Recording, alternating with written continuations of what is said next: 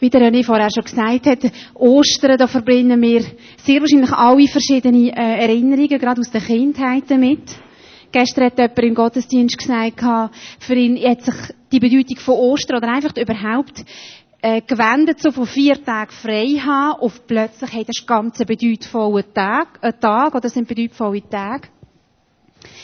Ich glaube, jeder von uns ist herausgefordert, jedes Jahr wieder, wenn Ostern kommt oder wenn Weihnachten kommt oder wenn wir an die, an die Sachen ähm, uns erinnern und wieder daran denken, uns echt damit auseinanderzusetzen. Was ist eigentlich Ostern in meinem Leben?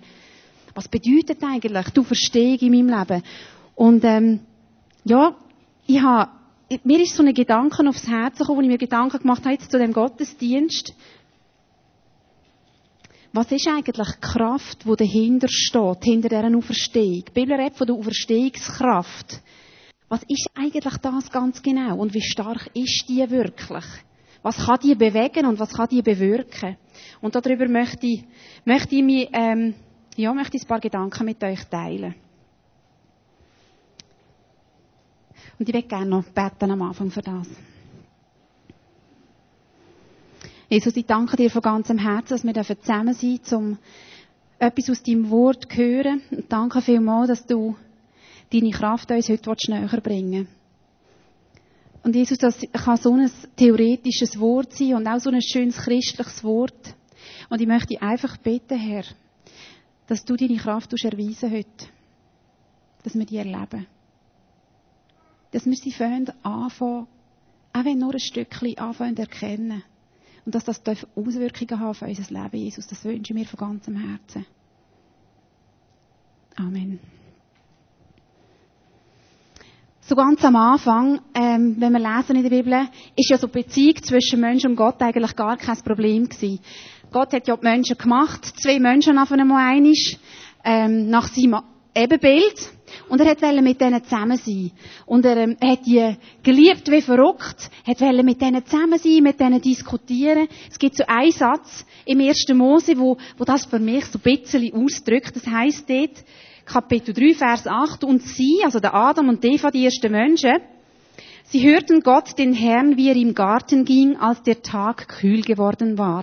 Stellen wir uns das so vor, alle, die schon mal verliebt gewesen sind, oder es vielleicht auch jetzt gerade sind, die können sich doch das so vorstellen, nach einem heißen Tag. Es wird langsam so wieder ein bisschen kühl am Abend und man spaziert durch irgendeinen schönen Garten. Der Inbegriff von, von Nähe, der Inbegriff von Harmonie, der Inbegriff von Wellen, hey, einfach zusammen geniessen. Zusammen den Moment geniessen in der Kühle vom Oben. Das war die Situation, wo Gott wollte mit seinen Menschen zusammen sein. Er war furchtbar verliebt in die und hat mit denen durch den Garten schlendern. Und das haben sie auch gemacht. Ich weiß nicht, wie lang. Aber auf jeden Fall ist das eine wahnsinnig persönliche Atmosphäre dort gewesen, stelle ich mir das so vor. Ich stelle mir das sehr ähm, kindlich, bildlich vor. Ähm, weiß nicht, wie euch das, wie euch das geht, aber für mich ist das wirklich so der Inbegriff von totaler Nähe zwischen Gott und diesen Menschen. Und nachher gibt es den totalen Bruch. Menschen entscheiden sich, die Nähe, die totale Harmonie zwischen ihnen und Gott, wo sie geschaffen hat, äh, zu unterbrechen und aufzulösen. Und Gott kann nicht anders, er kann nicht anders. Er muss die Menschen, die sich eigentlich von ihm abgewandt haben, muss er aus dem Paradies rausschicken. Er muss sie aus dem Garten rausschicken. Er kann nicht mehr mit ihnen zusammen in der Kühle vom Abend durch den Garten spazieren. Es geht nicht mehr. Sie haben ihm den Rücken zugewandt. Und sie haben Sünde auf sich geladen. Und darum muss er sie rausschicken.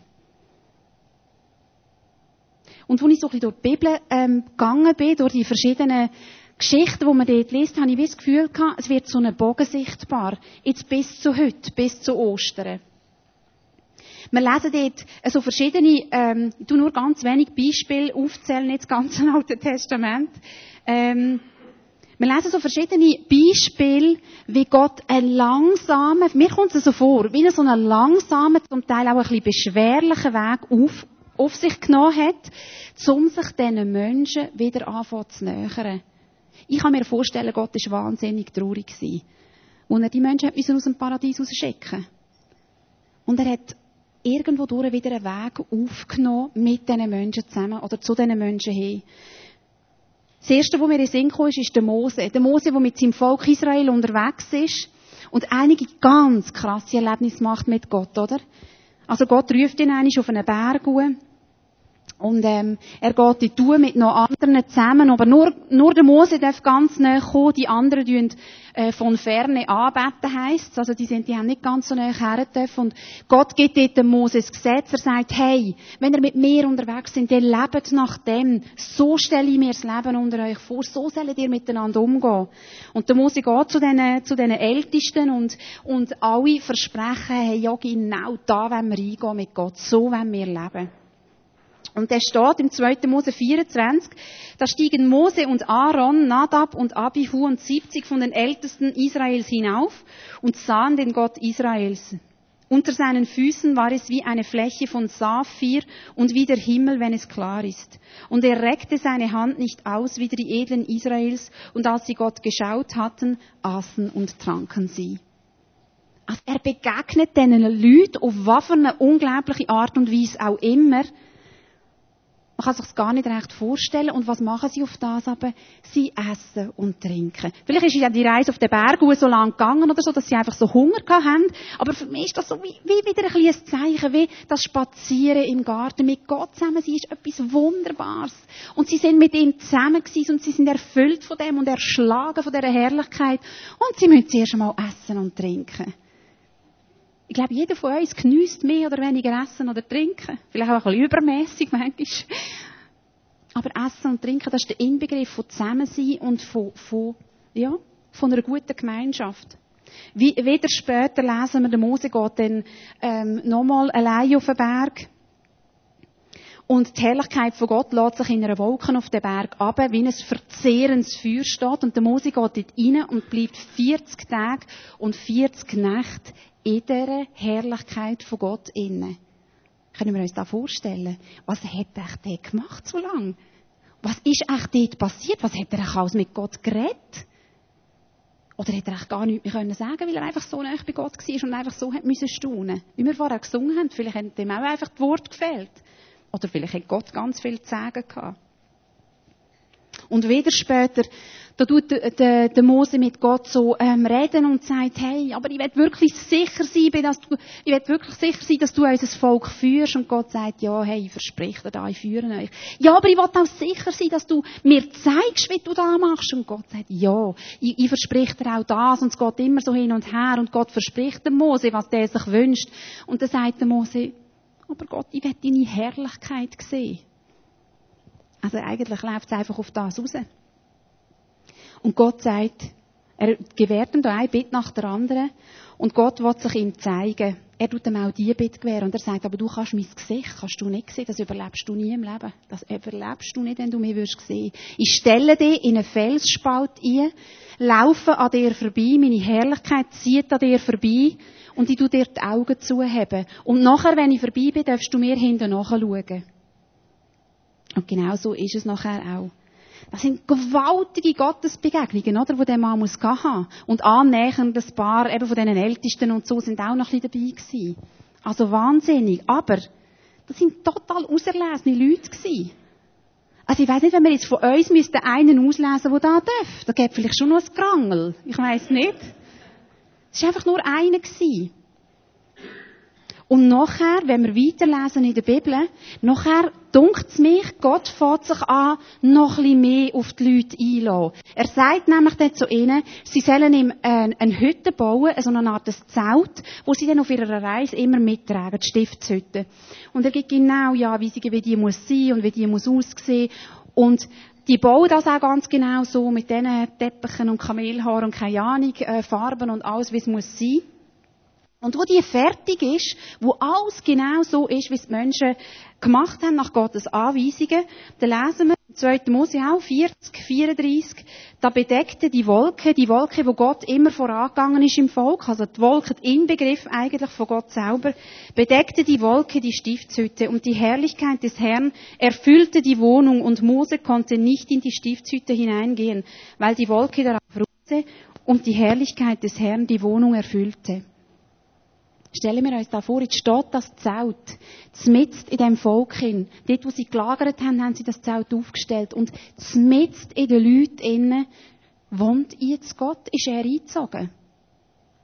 Aber sie können immer noch nicht so recht herren, oder? Sie dürfen ja dort nicht rein. Es gibt ja wieder ganz genaue Vorschriften. Einfach einer, der hohe Priester, darf dann irgendwie einiges im Jahr und nach gewissen Vorschriften und so darf der dort rein. Und die Menschen, die sind zwar sehr nah, aber selber können sie auch noch nicht rein. Und lang, lang nachdem, wo dann die Reise vorbei war und so, und einiges, einige Zeit ins Land gegangen ist, lässt sich Gott noch mehr aufs Volk ein. So kommt es mir vor. Und der König Salomo kann, im, kann Gott ein Tempel bauen. Wieder gibt es ganz viele Vorschriften, wie das genau muss sein. Gott hat ganz genaue Vorstellungen, wie das Haus muss sein. Wie groß und aus was für Materialien und so weiter. Er ist von dem Zelt, wo man immerhin noch von A nach B können bewegen, wo Gott hat können sagen, nein, jetzt gehen wir weiter, nein, jetzt bleiben wir da, lässt er sich darauf ein, auf ein statisches, stabiles Gebäude, das mitten in der Stadt drinnen steht und einfach da ist. Gott sagt, ich will in dir wohnen. Und wo das fertig ist, der, der Salomo, der den Tempel fertig gebaut hat und all die Gebäude, die da noch dazugehören, lesen wir im 1. Könige 9, und als Salomo das Haus des Herrn gebaut hatte und das Haus des Königs und alles, was, was, er zu machen gewünscht hatte, erschien ihm der Herr zum zweiten Mal, wie er ihm erschienen war in Gibeon. Und der Herr sprach zu ihm, ich habe dein Gebet und Flehen gehört, das du vor mich gebracht hast, und habe dies Haus geheiligt, das du gebaut hast, dass ich meinen Namen dort wohnen lasse ewiglich, und meine Augen und mein Herz sollen da sein alle Zeit. Also Gott wohnt jetzt in dem Allerheiligsten von dem Tempel inne, wo wieder auch nur der hohe Priester rein darf, zmitzt im Volk inne. Menschen wissen, dass Gott genau dort ist. Sie gehen in den Tempel, zu dem Tempel ihre Opfer bringen. Sie gehen, die Priester dort ihre, ihre äh, Arbeiten verrichten und so weiter. Und dann, wieder ein paar Jahrhunderte später, dann hat man wie so das Gefühl, Gott sagt jetzt, jetzt ist genug. Jetzt ist die Zeit erfüllt. Jetzt soll was immer, das Nähen aber doch nicht nähen. Das ist jetzt vorbei. Und was macht er? Er schickt seinen Sohn auf die Erde. Er sagt einfach, hey, jetzt muss etwas ganz Einschneidendes passieren. Jetzt muss etwas ganz Einschneidendes passieren und er schickt seinen Sohn auf die Erde. Und der wird Mensch, lebt als Mensch und stirbt ein Tod für die Sünden der Menschheit um die Rechnung zu begleichen. Und in dem Moment, das haben wir sicher alle auch schon gehört, in dem Moment, wo Jesus stirbt, in dem Moment verreißt der Vorhang im Tempel. Von oben nach unten. Sehr wahrscheinlich ist das wichtig, das steht von oben nach unten, weil Gott wollte zeigen, ich bin im Fall gewesen und nicht einer, der da von unten hat angefangen oder so. Gott verreißt den Tempel von, von eigener Hand von oben nach unten, äh, den Vorhang im Tempel. Und wenn wir uns daran erinnern, beim Einzug, wo er in den Tempel einzieht, Gott, was sagt er? Was ist in dem Allerheiligsten drin? Es heißt, mein Name soll dort ewiglich wohnen und meine Augen und mein Herz sollen dort sein, alle Zeit. Und was passiert in dem Moment? Der Vorhang verreist und der Zugang für jeden Mensch zu was ist offen? Zu dem Ort, wo Gottes Herz ist. Wo Gottes Augen sind wo Gott sein Name wohnt, sein Name, der Inbegriff ist für ihn selber. Der Zugang, wo über Jahre, über Jahrhunderte gewissen Vorbehalten war, ist, der ist plötzlich offen. Der Zugang zum Herz von Gott ist offen. Das war sein Ziel. Und das, das, das spitzt sich zu die ganze Zeit über das Alte Testament bis in dem Moment, wo Jesus das möglich macht. Können wir uns das Ausmaß von dieser Veränderung, die in dem Moment passiert ist, auch für die Menschen, die dann gelebt haben, können wir uns das vorstellen? Die Kraft von Gott, die Kraft von Ostern macht es möglich, dass der Vorhang verrissen ist und dass Menschen direkten Zugang haben zu dem Ort, wo Gottes Herz ist, zu seinem Herz. Zweite, wo mir aufgegangen ist, das habe ich im Epheser gelesen, Epheser 1, ist, dass Gottes Kraft, die muss unermesslich groß sein. Der Paulus beschreibt sie dort, eben die Kraft von der Auferstehung. Nicht nur ist alle Schuld gezahlt worden von Jesus, sondern dass er auferstanden ist. Dort sind auch ganz gewaltige Folgen hat das gehabt. Und der Paulus schreibt dann den Epheser von diesen unmessbaren, überschwänglichen Kraft von Gott, die sich an Ostern gezeigt hat. Am Anfang vom Kapitel 1 tut er so die ganze Erlösungsgeschichte, was da passiert ist, dass Jesus gestorben ist, was das für die Menschen heisst, dass sie jetzt seine Kinder dürfen sein, dass sie seine Erben können sein und so weiter tut äh, der Epheser, der Epheser das noch einmal erklären und sagt, bei allen Sätzen, also vor allem wenn man es in einer älteren Übersetzung liest, heisst es immer, das ist durch Jesus, für Jesus, in Jesus. Also jeder Satz ist irgendwie in oder durch oder für Jesus. Vers 10 sagt er, dass alles zusammengefasst würde in Christus, was im Himmel und auf Erden ist. Also it's all about Jesus. Es geht nur um Jesus. Der Paulus hat da irgendwie verstanden. Da ist etwas ganz Kräftiges passiert. Und es geht nur um Jesus bei dem Ganzen. Um die Tat, die er gemacht hat. Und jetzt ähm, lesen wir in Vers 18 und 19, die zwei Verse lese ich mal vor, der Paulus betet jetzt um Erkenntnis für die Epheser. Und ich glaube, wenn er da wäre, würde er um die Erkenntnis den Aarauer beten. Und er betet, dass die Epheser die Herrlichkeit von Christus erkennen Und ähm, lesen wir mal da vor.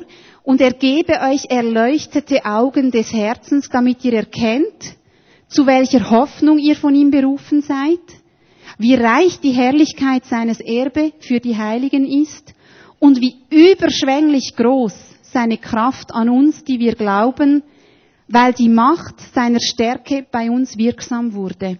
In dem, in dem Vers 19 braucht er gerade drei Wörter.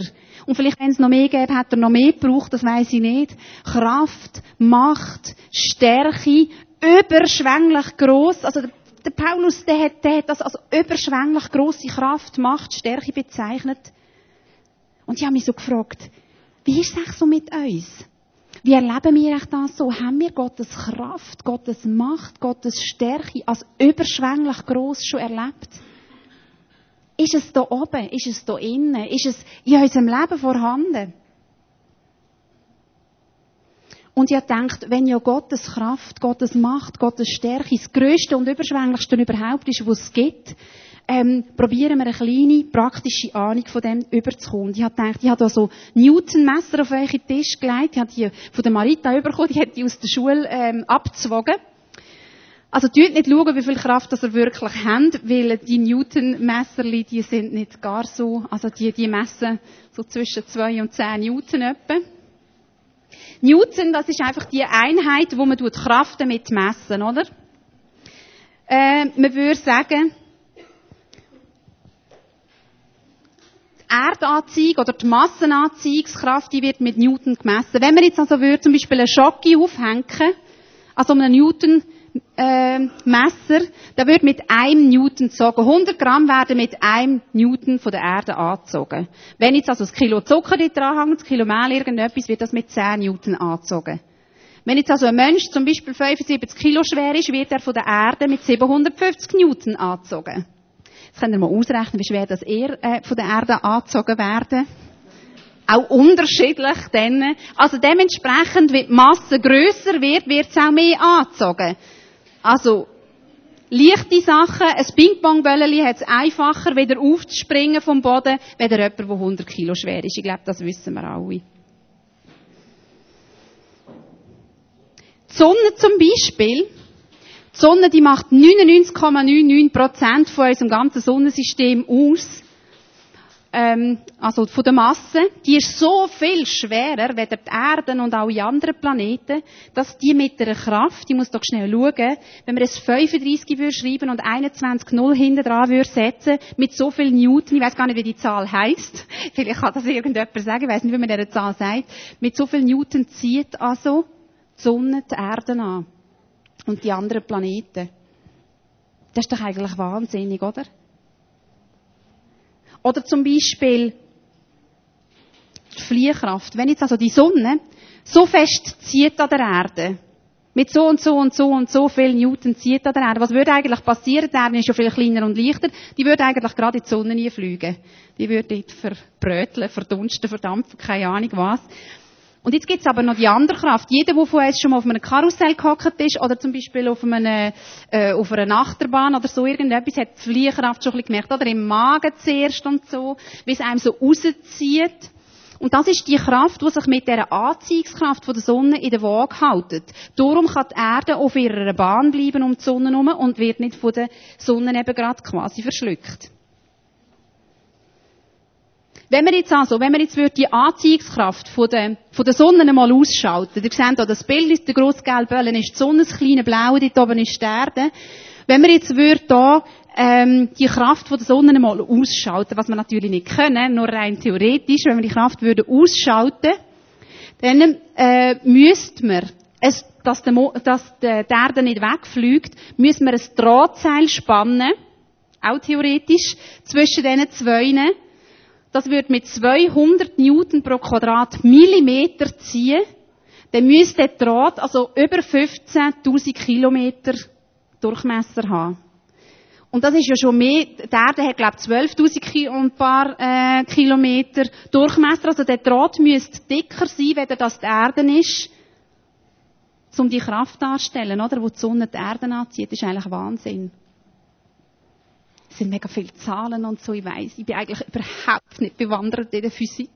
Aber irgendwo durch erstaunt mich das wahnsinnig. Was für Kräfte herrschen da? Was für Kräfte hat da Gott müssen erfinden? Was für Energien spielen da? Wirken und Wechselwirken und was weiß ich alles. Hey, und Gott hat das alles gemacht und hat das alles im Griff und hat unsere Erde genau dorthin gesetzt, dass wir nicht verfrieren, aber auch nicht verbröteln, oder? Je nachdem, wenn wir zu nahe oder zu weit weg wären von der Sonne, wäre es auch nicht gut. Also unglaublich. Unglaublich. Oder wenn wir uns zum Beispiel überlegen, wenn wir, wenn wir ähm, die Leistung von gewissen Sachen anschauen. Energie, die frei wird. Wenn wir eine Glühbirne anschauen, jeder von euch hat daheim eine Glühbirne, die einen sind zum Beispiel 40 Watt Leistung, haben die, oder 60 oder was auch immer. Da können wir uns vorstellen. Jetzt, wenn wir vergleichen dazu, ein Ross IPS, oder? Also so fest wie ein Ross kann ziehen, hat etwa 700, wie viel? 735 Watt. Leistung, die es bringt, zum Beispiel zu einem Auto aus dem Dreck ziehen, genau. Dann habe ich ein Bild gefunden von einem Ferrari, ein Ferrari, der 540 PS hat, also 540 grösser, die hier ziehen. Das wären knapp 400.000 Watt. Und jetzt, wenn wir die Sonne würden anschauen, wie viel Watt wie viel Leistung die bringt pro Sekunde, sind das, ist das ein 37 mit 25 Null hinten dran. Also es ist wirklich wichtig, dass wir den richtigen Abstand haben zu der Sonne. Oder? Das müssen wir schon sehen. Sonst wäre es wirklich gefährlich. Wenn die Sonne die Energie auch nicht würde produzieren, wären wir im Kühlfach. Und wenn sie zu viel würde produzieren würde, würde sie uns verheizen. Die Natur ist so voll wunderbare Kräfte. Ich bin nicht so der, ich bin nicht so, wie soll ich sagen, so der, der Gärtner-Typ. Also ich habe das irgendwie noch nie, bin noch nie, so, habe noch nie Gelegenheit gehabt, mich irgendwie da mit dem Garten zu beschäftigen. Das habe ich gefunden, komm, also Andrea, einisch in deinem Leben, musst das mal ausprobieren. Ähm, und habe jetzt mit den Kindern zusammen, oder, zum Schauen, Sömli gesagt und so. Hey, und der Scheissfreude, ich muss jeden Morgen schauen, ob jetzt schon irgendetwas rausgekommen ist und so, und sagen, Nils, hast du gesehen? Und er so, aha, aha. Und ich muss immer, muss es den Kind wieder zeigen und so, obwohl ich ja schon ein bisschen Angst, dass sie es irgendwie ausbuddeln und so, aber einfach unglaublich, oder? Und die Sämli, ich habe ja die gesehen, die ich die eingetan habe, die sind zum Teil so mini klein. Und die ganze Anlage für die Pflanze ist schon in dem Sämli innen. Oder wenn wir denken, auch wie, wie ein Kind entsteht, zum Beispiel, die Eizellen von einer Frau, das ist, wenn wir zum Beispiel mit einem ganz, ganz spitzigen Bleistift würde ein Pünktchen machen auf ein Papier, etwa so gross ist, es, ist, äh, ist eine Eizelle von einer Frau, von der Spermien reden wir gar nicht, sind noch viel kleiner, oder? Aber stellen wir uns vor, aus der, aus der Verschmelzung von zwei, zwei so mini, mini kleinen Teilen gibt es einen Mensch, wo alles angelegt ist drinnen, alles zusammen wie er aussieht und was er gut kann und äh, äh, äh, wie lang, wie lang das er wird und ähm, was die Form, was die Nägel für eine Form haben und einfach alles, alles ist dort drin angelegt. Unglaublich. Sie haben gerade zwei Familien haben in den letzten Tagen ein Kind bekommen. Die Malers haben äh, einen Bub bekommen. Stimmt das? Melvin, irgendwie heißt der zweite Name habe ich vergessen. Can, genau. Und Thomas haben ein Baby bekommen. Linda, Zweiten Namen habe ich auch vergessen. Noemi, gut, danke.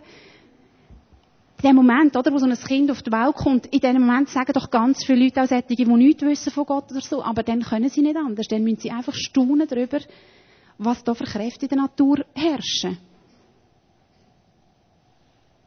Wahnsinn. Gottes Kraft in dem Sinn, so wie der Paulus jetzt hier schreibt, hey, die ist überschwänglich groß. Die Kraft, die Macht, die Stärke, all die Wörter, die er braucht, die kann man nicht messen. Die kann man nicht in Newton angeben oder in, ich weiss nicht was für eine Einheit. Es ist er selber, weil er das alles geschaffen hat. Er ist die größte Kraft, die überhaupt existiert. Und der Paulus, der schreibt so vier verschiedene Sachen, wie, dass die Kraft sichtbar worden ist. Ich lese da jetzt nicht den ganzen Text vor.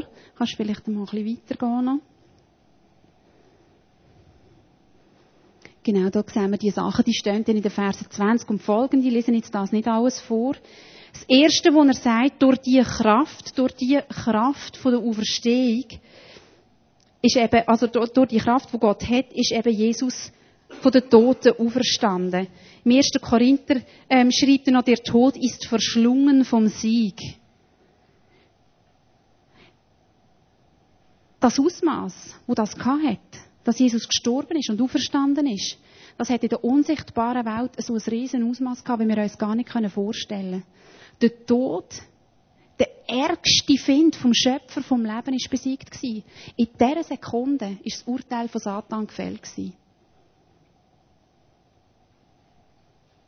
In dem Moment ist das Urteil vollstreckt gewesen. Jesus hat den Tod und somit allem, was der Tod angehört, hat er besiegt und in die Schranken gewiesen. Gott ist ein schöpferischer Gott. Er schenkt das Leben, er schenkt die Auferstehung. Der, Tod ist verschlungen vom Sieg. Das hat Jesus mit seiner Auferstehung bewirkt. Das Zweite, was die Kraft bewirkt hat, war, er hat Jesus eingesetzt, Gott hat Jesus eingesetzt zu seiner Rechten im Himmel. Warum ist das so wichtig, dass das steht? Das wird dann immer wieder erwähnt im Neuen Testament, dass Jesus sitzt zur Rechten von Gott. Der rechte Platz ist so der Ehrenplatz, oder? Und es steht dort ähm, ein griechisches Wort für sitzen, katamenos heißt das, was so viel ähm, heißen wie Throne. Also zur rechten Sitzen von Gott heißt herrschen, heißt Throne, heißt ähm, regieren über alles, äh, wo irgendwie lebt. Und somit drückt er aus, Jesus ist zum obersten Herrscher geworden, zum obersten Richter, Rechtssprecher geworden, was es überhaupt nur gibt. Jesus sagt selber, ich bin das Leben, ich bin die Wort. Es kommt niemand zu mir, oder es kommt niemand zum Vater, der nicht über mich gehen kann. Es kann nichts über, ähm, passieren, was nicht über mich geht. Also Jesus sitzt zur Rechten von Gott und es wird der Tag kommen. Und ich bin so glücklich für alle Menschen, die das jetzt auf der Erde schon verstehen, es wird der Tag kommen, wo alle das werden einsehen.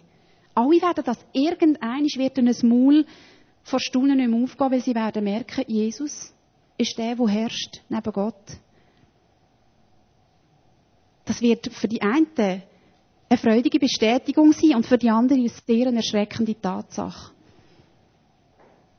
Jeder wird sich beugen vor ihm. Das dritte, wo der Paulus schreibt, alle Reich, Gewalt, Macht, Herrschaft und alles, was sonst einen Namen in der jetzigen und in der zukünftigen Welt hat, hat er unter Jesus seine Füße da. Also wenn wir uns vorstellen, alle Herren Herrscher in dieser Welt, alle Herren Gaddafis und weiss ich nicht, was es für Leute gibt, alle, die irgendwie einen Machtanspruch haben, alle Chefs, die ihr vielleicht tagtäglich mit ihnen zu tun habt, äh, die gerne Macht ausüben, oder einfach jeder, der irgendeinen Machtanspruch hat, ist unter die Füße von Jesus da. Stellen wir uns das vor. Ich weiß nicht, wie manchem das würde gefallen, wenn er unter den Füßen ist von jemandem, wenn er das würde realisieren Aber jede Regierung, jede natürliche Macht, aber auch jede übernatürliche Macht, jeder Engel, jeder Dämon, jede Kraft, die es irgendwie gibt äh, in der übernatürlichen Welt, ist unter Jesu Füßen. Alles, was irgendwie einen Machtanspruch hat oder einen Einfluss ausüben will, ist unter Jesu Füßen. Also nichts ist stärker als er. Und das vierte, da hat mich auch noch so zum Nachdenken gebracht, wo der Paulus sagt, die Kraft von der Auferstehung, durch die hat Gott Jesus zum Haupt von der Gemeinde gesetzt. Und es steht dann, es ist ja so ein bisschen kompliziert, ähm, geschrieben in dieser Bibel, er hat ihn zum Haupt von der Gemeinde gesetzt, welche sein Leib ist, nämlich die Fülle dessen, der alles in allem erfüllt. Also sie Lieb, Gemeinschaft der Christen ist die Fülle von Jesus überhaupt. Mehr als Familie, mehr als Gemeinde, mehr als weltweite Familie von, von Gott. Wir sind die Fülle von Jesus, wenn er unser Haupt ist. Unser Zusammensein, unser Zusammenleben in Annahme, in Liebe, in Vergebung, das ist die Fülle von Jesus, wenn er das Haupt kann sein von uns. Das ist alles andere als theoretisch. Wo Jesus das Haupt ist, da kommt so eine überschwängliche, wie es der Paulus sagt, Kraft zum Tragen. Die grösste Kraft im Universum kommt da zum Tragen. Zwischen uns Menschen. Und ja, vorher habe ich auch so wieder gedacht. Wir haben vorher, haben wir es noch gerade gehabt, so von Kleider, ähm, Gewohnheiten oder Vorschriften oder Kulturen oder was auch immer. Es gibt sehr viele Leute jetzt gerade hier in diesem Raum. Wir haben, wir haben schon sehr viele Gemeinden erlebt und gesehen. Und die einen sind lange gewesen, überzeugt von etwas. Die anderen sind so ein bisschen, haben so ein bisschen eine Pilgerschaft hinter sich. Die anderen sind vielleicht erst in einer Gemeinde und dort geblieben. Aber was uns verbindet, ist Jesus als Haupt, als Haupt von der Familie, die wir zusammen ausmachen. Natürlich sind unsere Kulturen unterschiedlich. Wir sind uns ähm, verschiedene Sachen gewöhnt. Das merken wir ja, wenn wir noch anders in einen Gottesdienst gehen, vielleicht auch die, die das erste Mal hier reinkommen, sind, oh, so machen die das. Keine Ahnung. Aber Jesus ist das Haupt von dieser weltweiten Kirche. Joel und ich haben schon, ähm, wir sind ein halbes Jahr in Finnland gewesen, zum Beispiel. Jetzt sind wir in einer Gemeinde gewesen. Oder einmal haben wir auf Malaysia jemanden besuchen und sind dort so irgendwie ein paar tausend Chinesen in einem Gottesdienst. Das ist einfach unglaublich. Du verstehst kein Wort. Aber du weißt einfach, Jesus ist das Haupt von denen und von mir und das verbindet uns. Das hat eine unglaubliche Kraft zwischen uns Menschen. Das ist Wahnsinn. Egal wo auf der Erde. Jesus, die Fülle von Jesus schafft es, dass wir Geschwister sind. Geschwister, die wir uns nicht aussuchen können, die wir vielleicht manchmal ein bisschen schwierig finden miteinander. Aber dass wir uns annehmen können, dass wir uns einander vergeben können, das ist die Fülle von ihm, die Fülle von Jesus. Und jetzt zum Schluss möchte ich gerne noch auf einen kleinen Aspekt ähm, zurückkommen, den ich vorher ein bisschen überlesen habe. Kannst du das nächste? Im 19. Vers ist eben von dieser unermesslich grossen Kraft, ich habe jetzt hier Hoffnung für alle Übersetzung genommen, Ihr sollt erfahren, mit welch unermesslich großer Kraft Gott in uns, den Glaubenden, wirkt. Ist es doch dieselbe Kraft, wo eben Jesus so verweckt hat und so weiter. Also, die unermesslich große Kraft von Gott, wo wir merken, wir können es weder mit Newton oder noch mit irgendwie Geburtserlebnis oder mit irgendetwas beschreiben, wie groß die Kraft ist, die wirkt in uns, die wirkt in dir und die wirkt in mir. Das ist in Paulus seine Ansicht. Und ich habe mich so gefragt, die Kraft, wenn wir die Bibel wirklich ernst nehmen, die Kraft, die grösser ist wie die Sünde, die es schafft, den Vorhang zu verreissen im Tempel, die den Zugang zum Herz von Gott wieder möglich macht. Die Kraft, die grösser ist wie jede weltliche Herrschaft, wo jeder Machtanspruch, wo, wo, es gibt. Die Macht, die grösser ist wie jedes physikalische Gesetz die Macht, die grösser ist, weder jede übernatürliche Gewalt, weder jeder Dämon oder jeder, jeder Engel oder was da alles kreucht und fleucht, ob sie gut oder böse sind. Die Kraft, die grösser ist, weder all das. Ist die gross genug, um an mir zu wirken? Ist die Kraft gross genug, um mich zu heilen? Ist die gross genug, um mich zu verändern in diesen Sachen, wo ich einfach nicht weiterkomme? Ist die Kraft groß genug, um mir zu vergeben? Ist die Kraft groß genug, dass ich kann einem anderen vergeben, dass sie mir hilft dabei? Ich möchte euch da ein kleines Beispiel noch erzählen, wie ich das erlebt habe. Wenn man von, von der Kraft von Gott redet, dann denkt man vielleicht so an die Wunder und an, und an die Sachen. Und ähm, die, die da waren, die da an die Belz predigt hat, der hat auch so gesagt, oder die Sachen, die, die so richtig nachhaltig bleiben in deinem Leben, sind meistens nicht einmal so die Wahnsinnswunder äh, oder so, sondern die Sachen, die eben wirklich in dir passieren. Und ich habe die Kraft von Gott ganz, ganz krass erlebt letzten Sommer. Und zwar ähm, habe ich dort mit jemandem zusammenarbeiten in etwas und, ähm, und die Person, die hat mich, ähm, wie soll ich sagen, total fix und fertig gemacht vor den anderen. Also wirklich, äh, wir haben irgendeinen Konflikt gehabt und wir haben das im Vornherein besprochen zusammen. Ich habe gemeint, dass sie klärt und so und habe mich entschuldigt für meinen Teil und so weiter. Und nachher ist das ähm, einfach in einem Kreis von denen, wo wir da zusammen haben müssen arbeiten, hat er das alles aufgetischt und ähm, irgendwie mein Mail vorgelesen, ohne zu fragen und einfach wirklich, hat mich einfach wirklich zur Schnecke gemacht. Und ich habe in dem Moment nichts mehr können sagen. Ich weiß nicht, ob ihr schon so etwas erlebt habt oder nicht. Vielleicht sind ihr stabiler innerlich weder ich, aber ich bin so tagelang, ich habe mich wie krank gefühlt. Immer wenn das in meinen Kopf gekommen ist, dann habe ich Adrenalinschöpfe gehabt und gemeint, ich müsse fast erbrechen und so. Also wirklich ganz, ganz, ganz schrecklich. Und ich bin aus dem nicht mehr rausgekommen. Und ich habe gedacht, ich kann dem Menschen nicht einmal, nicht einmal mehr begegnen. Das wird, also ich weiß nicht, ich kann, mir fehlen die Worte. So etwas von ungerecht behandelt, habe ich mir gefühlt. Und ich habe auch so mit einzelnen Leuten darüber geredet und so, und ich habe gemerkt, das hilft mir gar nicht. Und dann habe ich gesagt, Herr, Jetzt rede ich mit niemandem mehr darüber, aber ich rede mit dir und zwar jeden Tag. Und du musst jetzt etwas machen. Und dann ist etwas ganz Krasses passiert. Wirklich. Also das ist für mich übernatürlichste Kraft, überschwänglichste Kraft von Gott gewesen. Ich habe mich wirklich auf einen Klapp wie fast verliebt in die Person.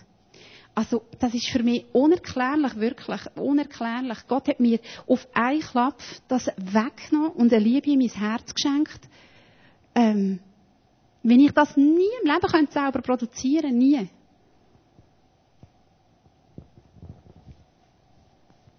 Das ist ein so ein Beispiel, wo ich, wie ich die Kraft erlebt habe. Und ich werde euch einfach jetzt einladen dazu, dass wir uns doch zwei, drei Minuten Zeit nehmen. Uns zu überlegen, komm doch du schnell. Uns zu überlegen, wo gibt es Orte in meinem Leben, wo ich echt jetzt sage, Jesus, hey, ich brauche deine Kraft. Das sind einfach Sachen, da bin ich so verletzt. Oder die verstehe ich so nicht. Und deine Kraft muss jetzt hier reinkommen und wirken. Da brauche ich Heilung, da brauche ich Vergebung. Ich möchte uns einladen, dass wir einfach zwei, drei Minuten jeder für sich ganz schnell, ähm, ganz still uns Zeit nehmen, für das zu überlegen.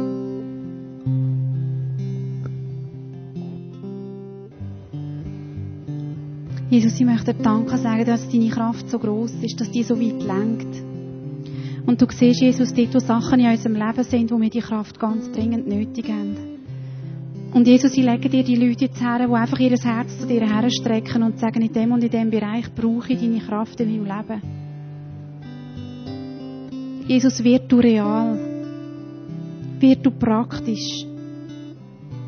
Wir beten dich darum, Jesus. Du sagst in deinem Wort, dass du gehst, wenn wir beten.